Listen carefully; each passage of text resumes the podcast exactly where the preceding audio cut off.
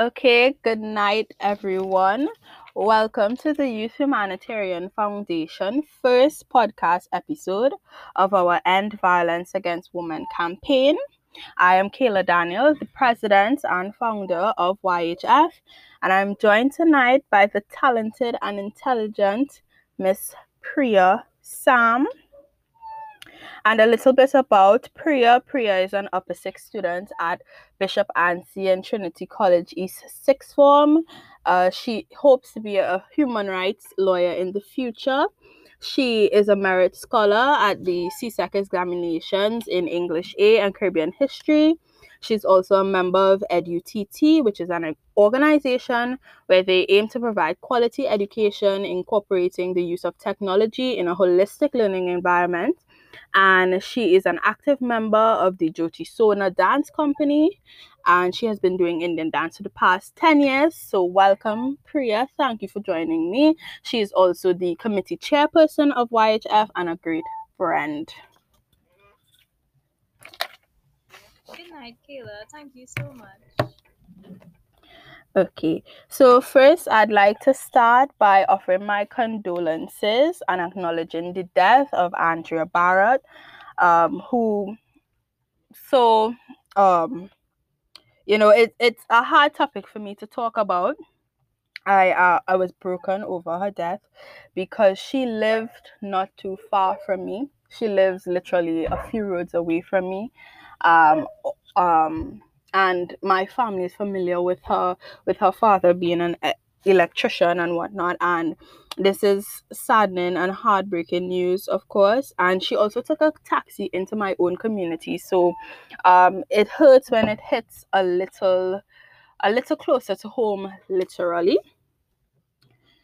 And today we hope to tackle a lot of the issues that have now been resurfacing given Andrea's death. And of course, the Youth Humanitarian Foundation is committed towards spreading awareness about gender-based violence and collaborating with other NGOs where we would work towards combating the issue and alleviating the circumstances that they would have created.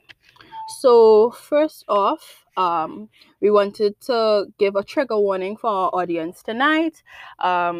We will be touching on sexual harassment, sexual violence, and other uncomfortable topics. So please be mindful of that. And I guess we can dive right into it. So first, on our agenda, we're going to be talking about harassment, Priya.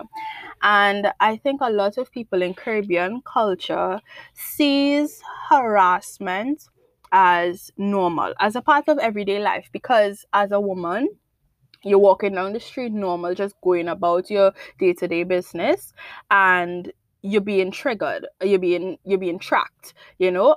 Have you ever experienced that, and how does it make you feel? Yes, I have experienced it. As a child growing up, I would when I was walking with my mother or an older female family member of mine, I would see men catcalling them, but I didn't really understand it until I was in Form 1 and it started happening to me. And sometimes it would be even if I was in my school uniform. Mm-hmm. And that made me so afraid. I was disgusted by it, but I had this fear as well because they were usually older men. Mm-hmm. They would be smoking, they would be drinking at the side of the street, and how they present themselves is not really in a way that you would feel comfortable with. It's just truly disgusting. I definitely agree.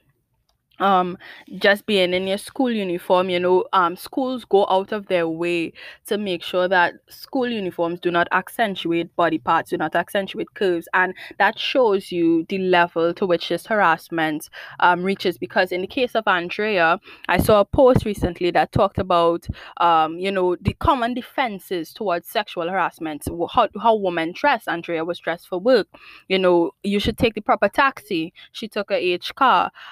She wasn't out late at all, 6 p.m. She was just getting home from work. So all of these excuses and defenses that men make for themselves, we can now see that they don't apply, and it was all stupidness it was all stupidness to begin with.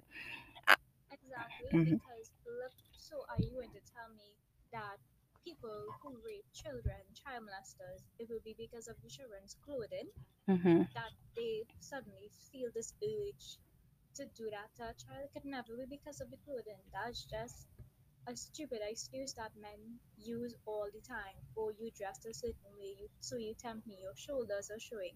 How are my shoulders tempting you? Everybody has shoulders.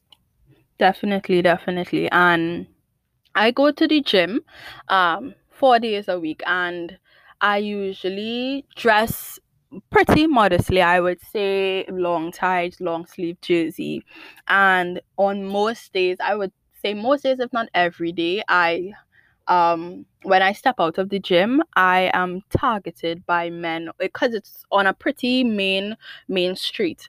And you see men stopping, rolling down their windows, cars full of men just stopping, rolling down their windows as if I am supposed to get into a car with them willingly. And another incident that happened to me the other day was I crossed the road where there was more people. And a man, he started to talk to me, asking me, "Excuse me, miss, excuse me, miss, excuse me, miss." And of course, I would try to ignore him to the best of my ability.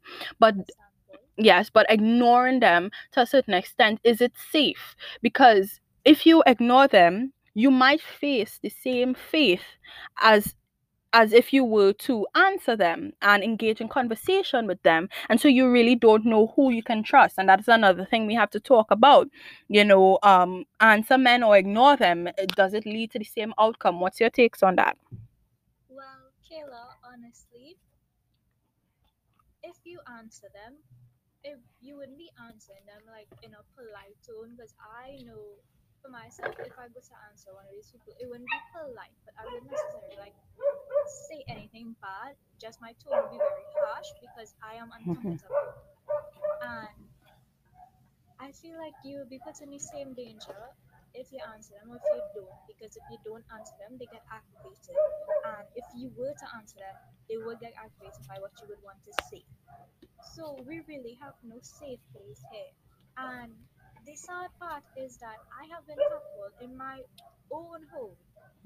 Because sometimes, like if I go in my front yard or if I'm on the balcony in my house and men are walking in the street, they would literally catcall me in my own home. And wow. I don't know how to feel about that, because in my home, I'm supposed to be safe, comfortable, you know, this is supposed to be my zone. But if you going out of your way to make me feel like that, and it's not just men. Sometimes I've been tackled by boys who are younger than me. So it's part of Caribbean culture to an extent, but how did this culture of catcalling come about? Because I don't remember reading about this in any history book. Definitely, because it's all a matter of the primary socialization, what men are exposed to as boys, as babies, what they witness, what they take part in, and what they see their parents taking part in. Because like you said, you know, you get catcalled in your own home by younger persons, you know, and that's scary because they are growing up with that mentality that this is okay to do. Exactly. Yeah. And that's scary to think. So then something should be done about the way boys are socialized, because even if it's down to little things where they keep telling boys, well, okay, you're a boy, you're not supposed to cry. You're telling them they're not supposed to show emotion, which is wrong, because then they might show their emotions through abuse or through catcalling. Probably that's the only way they know how to get the attention of a person, through treating them like an animal. It's just wrong. And you mentioned, the reason why I brought up the socialization point is because you also mentioned the aggression, you know, the aggression that men portray when you don't answer them or when you do answer them in a very harsh tone. And so it all starts with us, you know, and not necessarily, people like to say, well, of course, yes, Caribbean culture includes matrifocal households. And so, yes, mothers do play a part in raising men and raising their children. But you also see the absence of the father playing a very prominent role in how they think women should be treated.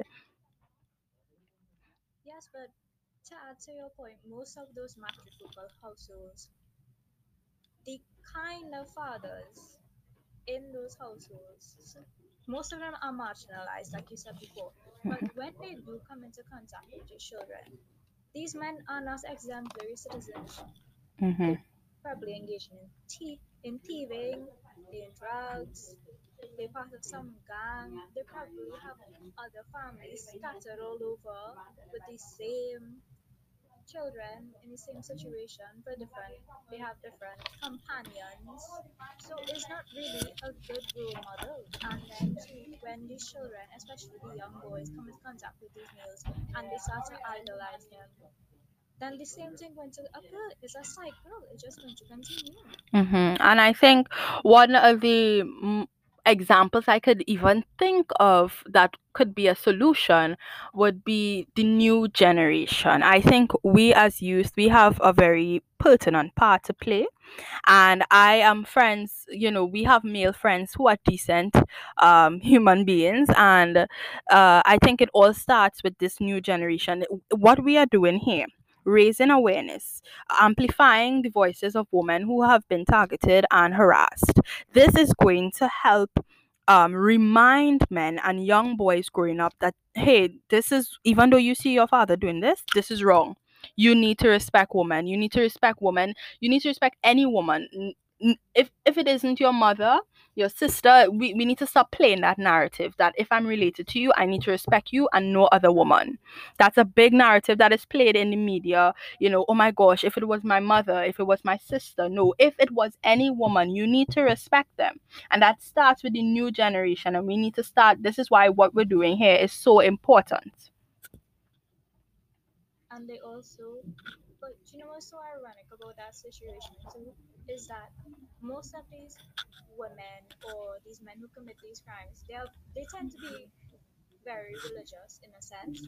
So, and in religion, they worship women, whether in Christianity, in Islam, or in Hinduism. You idolize women. So how could you go and idolize one woman through religion, but then you come and totally defile another one just because she's not related to you? Mm-hmm. Or you don't know her, or she was an easy target. Mm-hmm. That's so wrong. Yeah, definitely. And I want to bring up the point of safety weapons, since we talked about the aggression of males, being scared, you know, when coming in confrontation with them. What do you think about safety weapons, and should they be necessary? Because yes, to an extent they are necessary, but should they be necessary? Is taking stock of our safety the problem, or should we focus more on amplifying women's voices and making sure that men know that they are the problem in this situation? I feel like it's a 50-50. Mm.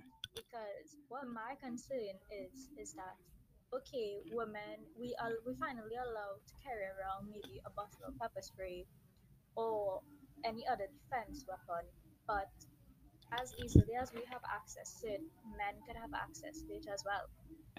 Mm-hmm. And you brought up a point about where we should focus on amplifying our voices. That does something. It will do something in the end, but how long will it take to do something? And even though we are talking, like a lot of other groups are bringing awareness to women's violence and violence against women and all these horrible things being done, mostly by men, and they are telling women, well, okay, you know, you all are the problem in society. Most of the men are coming with this argument that not all men are like that, and we know not all men are like that. We're not saying all men are like that, but when they come with that argument, they're kind of undermining the situation, don't you think? Mm-hmm. I definitely agree. When you bring up the point that not all men are like that, in a situation where a woman is voicing her opinion about men that have been like that, you are very much undermining the situation. And the same thing happens for all social issues. You know, when it comes to racism or homophobia, not all people are like that. No, but you need to focus on the people who are like that and the people that they have hurt.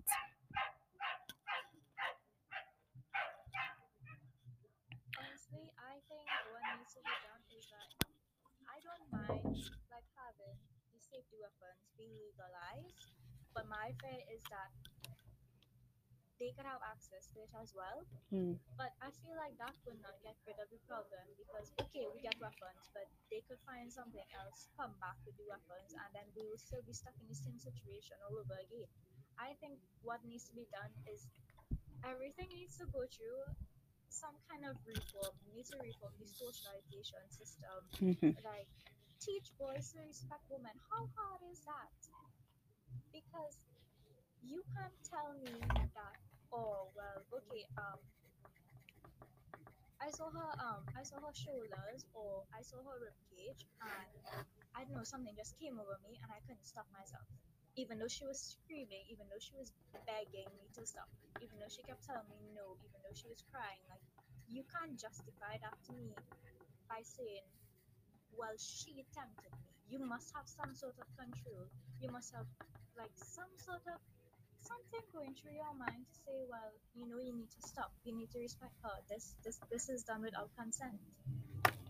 But society is so patriarchal that they will never blame the man, they will always blame the woman. Like what Inspector Alexander said, he said a woman needs to find another way. We need to learn to talk ourselves out of this situation. He is just, a young said woman needs to be more cautious. How much more cautious do you want me to be? I can't go outside by myself. Why do I need to take a picture of the car's license plate and send it to everybody I know? Why do I need to call my parents all the time to tell them, well, mom, I'm here, mom, I just reached, mom, I'm leaving? Why do I need to do all these things to make this world a safe place when you are supposed to be doing that for me? How much more cautious do you want us to be? I totally agree. Macon mentioned, I was in a meeting this afternoon, and Macon mentioned to something that Terrell Duncan said from IGDS Ignite. She said that the only place to be safe is home at this point, and that's the reality of it. There is no place that we could go without taking precautions. And you mentioned the lack of proper socialization of boys and young men, and I think that stems a lot from the education system, because we need to dissect the roots of the problem. And the lack of a proper education system throughout the Caribbean is what is, I think, is allowing a lot of boys and young men to go leeway.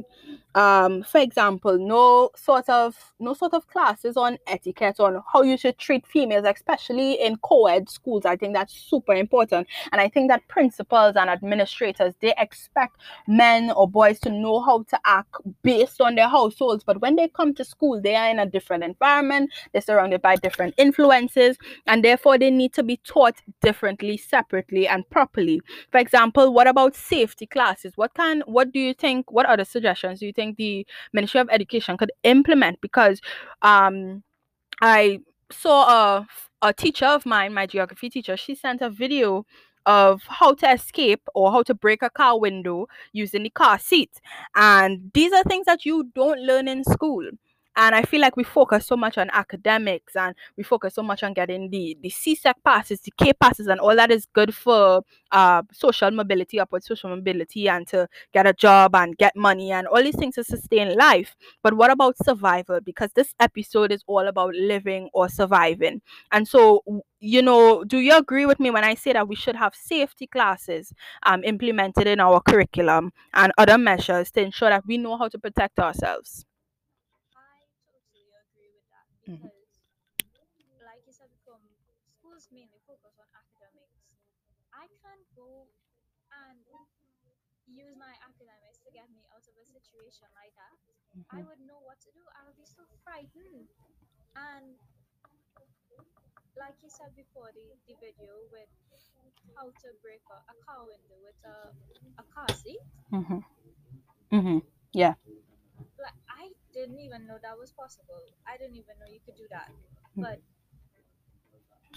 those are things that we need to know. They need to teach us, well, okay, well, if somebody is holding you in a certain way, like locking your arms in a certain way, how to get out. We need to learn these things. And Something else we should talk about is that, yes, these schools do play a part, but I feel like a lot, we have to like target the older generation in society because they're not really prone to change. I don't know if you realize where I'm going with this, but like, yeah. I feel like because of technology and the modernization of society, like younger generations would be more prone to change, but Trinidad is an aging population, so over 250,000 of our citizens are over 65 years of age. And to be fair, they do have a great influence over society. Like, look at our government. Most of them are in their 50s or 40s, so they might be able to relate to what we are talking to because that's just how they grew up. That's society they used to. So all this that we are talking about now, they might understand it until some form of action is taken, like all the protests that are being done, all the strikes. So how do you feel about that, like with the generational gap? Do you think that has a part to play? I definitely think so because you're right. Our prime minister, he's not like 70 years old, and as you said, a lot of the government is middle-aged, and I've been talking to my parents about this. You know, advocating for youth inclusion is hard in our aging population, like what we have in Trinidad, because yes, experience. To a certain degree is necessary, but experiencing what is going to be is relevant because they have the experience in terms of working in different offices, organizations, you know, they know their politics. But when it comes to real life and it comes to real life experiences, are they experienced in that field? What is their experience relevant? So I definitely agree with you to that point. An example would be in Andrea's case. You know, Andrea boarded the taxi with an older woman. And, you know, many people believe that she was targeted. You know, there are many, many messages going around, and we'll get into that later. But they believe that she was targeted because she's a younger person. I remember having a conversation with my mother, and the lady was an older co-worker. And Andrea is just 23 years old. So, you know, she looks like the perfect target for human trafficking. And she fit all of the criteria to commit these heinous crimes. So I do think that they need to include the youth. And yes, you can host youth parliaments and youth seminars and all of these things. But to actually put a young person in this parliament, I think it would benefit society because we have a voice that can actually do something. I remember, I don't know if you remember, but for one of our World of Work sessions in BATCE, we had a young politician, and I hear nothing about him. He wasn't taken seriously, and I think that needs to be investigated. That's very true. Another point that I wanted to add, when you said that the only place that we are safe in is our home, we can't really say that, you know, because there are cases where family members have molested younger children, they molested women, family friends have come into the home and molested children, so, and most of them were girls, so really, where are we safe? Because if these things occur in our own home. Yeah, definitely. And that all leads back to the socialization, and also a lot of family members ignore the abuse that goes on in households for some reason. I have never experienced that. I cannot talk on it, but people in my family have, and I don't know what it is when it comes to protecting a family member that I understand, but it crosses the line when it violates somebody's personal rights, and I. Tie that back to the issue of Caribbean society being very patriarchal, and in the sense that most of the family members who would engage in that sort of practice would be of the traditional society where, like, you know, well, that's your husband, you have to be completely submissive to him, you have to subject yourself to him, you know, you can't answer back to him, what he says is law. But And if you look at younger couples, like people who are now married, women are taking their stance. They're saying, well, you know, I am equal to you. You are equal to me. There is no, well, somebody is higher than anybody in this household. Yeah. And I received a piece of information this afternoon that told me that the main suspect in Andrea's murder, his mother is supposedly employed in the Ministry of National Security under the TTPS, which is mind-boggling to me, baffling to me, because you get to see that protection again from the family members. And if it is true, then we need to run background checks into a lot of people. That's very true. It's always the same argument. Oh, my son would never do that. Mm-hmm. Such a good boy. Mm-hmm. Good boy. Mm-hmm. Could a good boy do this? Like, mm-hmm. He literally raped and murdered a girl. How could you say that's a good boy? Mm-hmm. Mm-hmm. Did you tell him to go on it and say, well, if you do that, you will be a good boy, because then you should be in jail as well? Because if that is a good boy behavior, you can do it. Yeah, definitely. And that's where people choose family over humanity. But I think humanity is an overarching element, an overarching theme in our lives that we need to consider. You know, we need to consider that we are human beings, and we are entitled to our own space and our own rights. And that comes before family. I believe in that. It's for human rights for a reason. Mm-hmm. Family rights. Mm-hmm. That's it. That's the punchline. And just backtracking a little bit back to the school area of it. You know, there are a lot of taxi systems or, you know, taxi routes located near schools. For example, our school, we could talk from personal experience, BATCE. The shuttle system, yes, but I'm talking about like the Cane Farm Junction taxi system and all these horror stories that we have heard while going to school in BAHSE and BATCE about girls, young girls, students like ourselves being preyed on by taxi drivers. And there are many initiatives going around.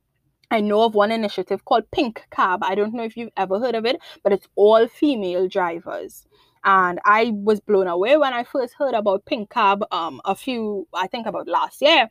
And I think we need to implement this nationwide, especially for female students, because we've heard the stories. Some of us have lived through the events. And what do you think could be done about the taxi systems near the schools? Well, I really like your thing that you brought up. I didn't know about it until you told me, mm-hmm. but I think that's a really good thing, because you know you feel safe. Mm-hmm. With a woman as your driver. And something I think school should do is the same way you could like have a specific shuttle system for your school, the government could provide like specific taxi systems. I know it may be difficult at first, but like do a background check on these men who are always in these junctions, like have cars specifically to pick up school children, like, you know, men that you could trust, people you could trust who wouldn't do anything to harm these children. Mm-hmm. Because there were cases where children, they took a cab to school, or they took a cab to come home from school, and they went missing. There definitely needs to be an investigation into the public transport system, I agree. And according to the Express, the car that Andrea took, it was a H car with false plates. And that literally tells you the need for police inspections. That heightens it, because, you know, you're doing all of the right things. You're checking all of the right boxes. I'm not out too late. All of these restrictions that society has put on me. And yet you are here with a person who has a car that is not registered under the taxi association, that is driving and picking up people. I understand everybody has to make a living. I really understand that. And that is why we have so much P-car drivers. But at the end of the day, we are losing women day by day by day. They are going missing. They are being killed. They are being tortured. And there comes a time where we need to say, this needs to stop. And implement other programs. The government can implement other programs to ensure job creation and employability, other than taking the taxi service and taking the risk of that whole service against women's lives. That's very true. Mm-hmm. And we could go in a little bit to... Kayla, to add to what you were saying before, one of my friends sent me a post this morning on Instagram, and it is where a man created an Instagram page entitled Miss Barrett Justice, and in the page, the profile picture is a picture of Andrea Barrett, and in his bio, he has good people shouldn't die like dogs in bushes, and but all the pictures that he's posting of her, some of them are captioned with vulgar words and vile words, and then he's messaging women asking them for sexual favors in exchange for money. He is commenting on the woman's post, saying a lot of disgusting things, calling them out, basically catcalling them on the internet. How do you feel about that? Why is he not down from the internet as yet? I think the cyber crimes unit, I literally sometimes I do not know what is the purpose of some branches of the TTPS if they don't do their job. I think cybersecurity and just monitoring social media is such a big thing because it's impacting on Andrea's family. Because imagine if her father saw that. You know, unfortunately, she lost her mother. And imagine if her father saw these things that he was posting and using his daughter's pictures for. I really could never imagine the pain of that, of just experiencing that. And there needs to, you know, sexual predators are on the internet the most, I think.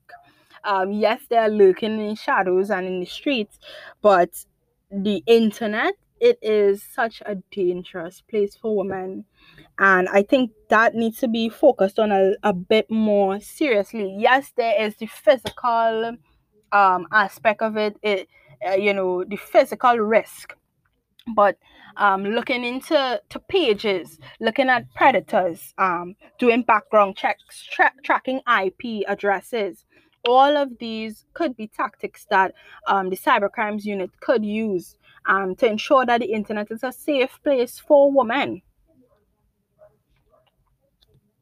I totally agree with you. I have another question for you, Kayla.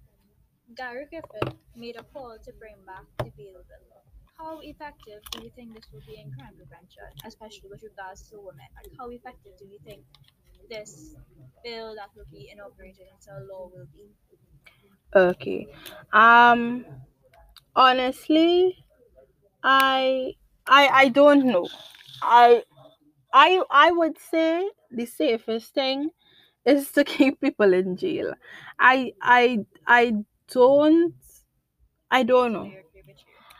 I feel like bail is a way out, and even if a lot of these men who supposedly can't afford bail because of their you know, low income backgrounds, they are involved in high-income criminal activities and have people that can wire, transfer, all of these things, you know, bail to their accounts, and they could get out. You know, it is safer for them to, I don't want to say eradicate bail, but like I was talking about the non-bailable offenses, make particular heinous crimes non-bailable. And in that way, we will be able to you know, differentiate who deserves to stay and interact with society and who doesn't. Because if you just do a petty crime and you steal something from a shop, I don't think you are a big threat to the fate of a whole gender, to the fate of human race, and to humanity itself.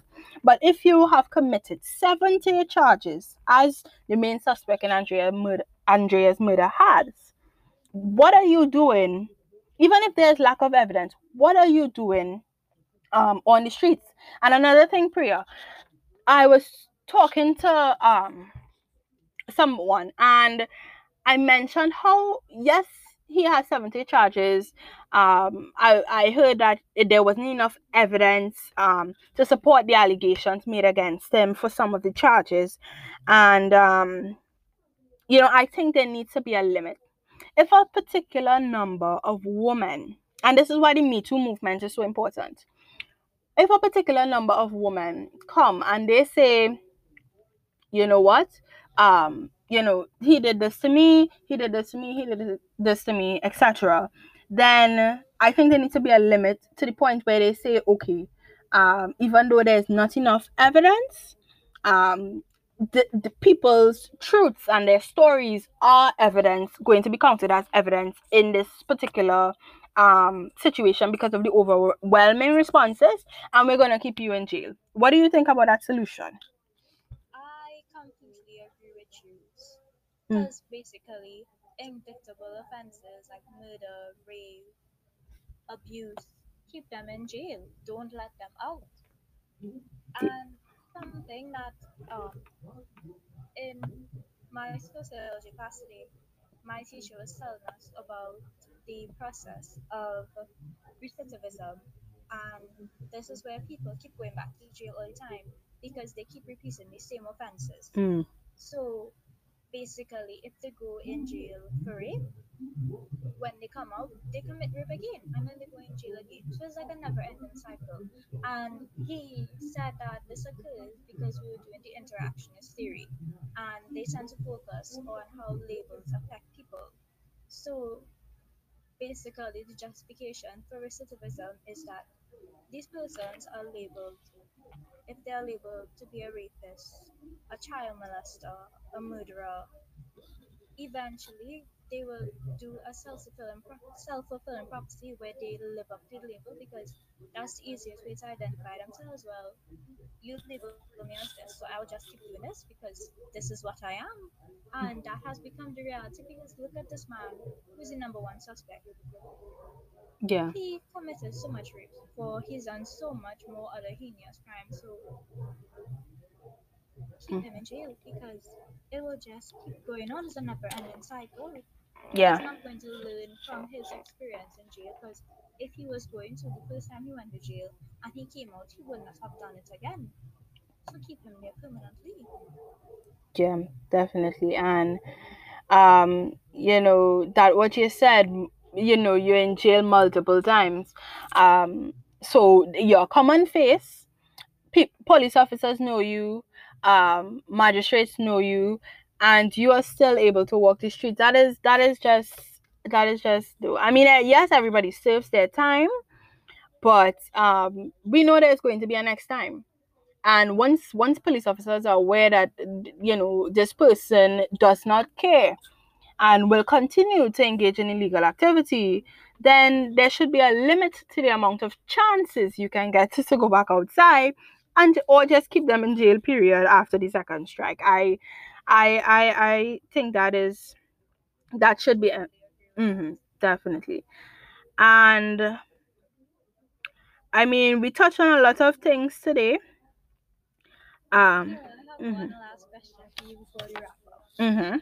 Seeing as we both want to enter into the field of law, and one of my teachers asked me about this because we are very close, and when this situation happened, they messaged me and kept telling me, well, you know, please be careful, school's opening on Monday, you know, keep in contact with your parents and stuff like that. And they know that I want to work in the field of law. So as a fellow woman who wants to work in the field of law, like, how do you feel about this? Because for me, I was scared, but at the same time, I felt motivated to go into the field of law, because as we know, it's not a female-dominated field, it's dominated by men. But how do you feel? I would say I lost a little bit of faith in the justice system. There are not enough female judges, female magistrates, and it does motivate me to an extent, but I also lost a lot of faith because, like you said, it's a male-dominated era. So you start to question yourself, like, what can I do in a room surrounded by men, in a courtroom surrounded by men? What am I going to be able to do? How am I going to present myself and be taken seriously? And, you know, you even even in jobs, because a lot of the jobs that we have here in Trinidad are male dominated. But away from the situation of being in a male dominated job, you're in a male dominated society. And you know, separating the female from the lawyer is gonna be the same battles that you're gonna have to fight twice, if you understand what I'm saying. Because you're gonna have to be fighting to be equal on the inside in the courtroom, to be taken seriously, even in classrooms, and then you're gonna be fighting as a woman separately on the sidelines, just in everyday life, going to the grocery store, walking from a car park, all of these things. You understand what I'm saying, right? Yeah. Mm-hmm. It is motivating, I would say, to an extent, but it's also scary. It really is scary going into this field where we have Andrea, who was just doing her job. And especially, you know, those female... aspiring female lawyers who want to work in criminal law, I really, my heart goes out to them, you know, and even just human rights law, because we're dealing with a lot of things like immigration and stuff like that. You know, it is a touchy subject, and I think there needs to be more protective policies towards women throughout Trinidad, job related, non-job related. Just need to create those policies. So to just recap, Priya, you have any closing statements before I recap? Well, I just like to say that this conversation we had was very interesting. It was very educational. I learned a lot from you. Mm-hmm. And I hope you took away some things from my contributions as well. And I hope that our discussion had an impact on the listeners who would listen to this podcast, and they would take away, even if they don't take away everything, that something sticks with them and they take away some sort of relevant information and they help us to make a change. Thank you. Yes, definitely. Thank you so much, Priya, for joining me tonight. I'm so glad that so many people were interested in our podcast, and I hope a lot of people continue to join us with our End Violence Against Women campaign with the Youth Humanitarian Foundation. And we there's going to be a series of events. There's going to be a calendar posted in collaboration with a number of organizations such as Caribbean Feminists, and we're going to work together. We're going to try to keep this going. We're going to try to engage in this conversation daily, weekly, monthly, yearly, because, you know, we see a lot of hype, you know, after the death of someone, or once someone has gone missing, and after a while it dies down, and that's the sad reality, that's the sad truth of it. You know, people lose, quote unquote, lose interest in these everyday battles. So we need to keep the conversation engaging. And just to recap on what we talked about tonight, in episode 1, Living or Surviving, we talked about harassment, catcalling, socialization, the education system and its need for reform, people defending catcalling as a part of Caribbean culture. Should we ignore men or answer men? Will this lead to the same outcome? The need for safety weapons, and should they be necessary? The taxi system near schools and the failing justice system. So once again, I want to thank Priya, and I want to thank everybody who's listening to this podcast and who made it to the end. And I'm really looking forward to episode 2, where we hope to talk about the psychological effects of harassment on women. And we hope to be joined by someone, a representative of the Warriors for Wellness TT group. And good night, everyone. Thank you, Priya, and good night. Bye. Thank you for having me. Good night, everybody. Bye. Okay.